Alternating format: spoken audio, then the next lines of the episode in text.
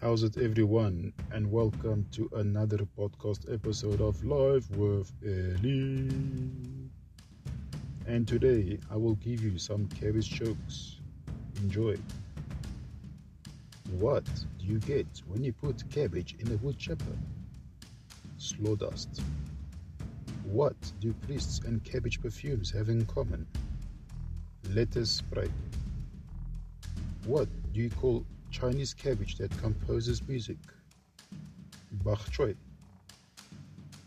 What do you call a chicken that's looking at a cabbage? Chicken sees Caesar salad. What's the difference between a unicorn and a head of cabbage? One is a funny beast, and the other is a bunny feast. I went to Coles to buy a cabbage but apparently it's a legal requirement to buy mayonnaise and carrots too. It's coleslaw.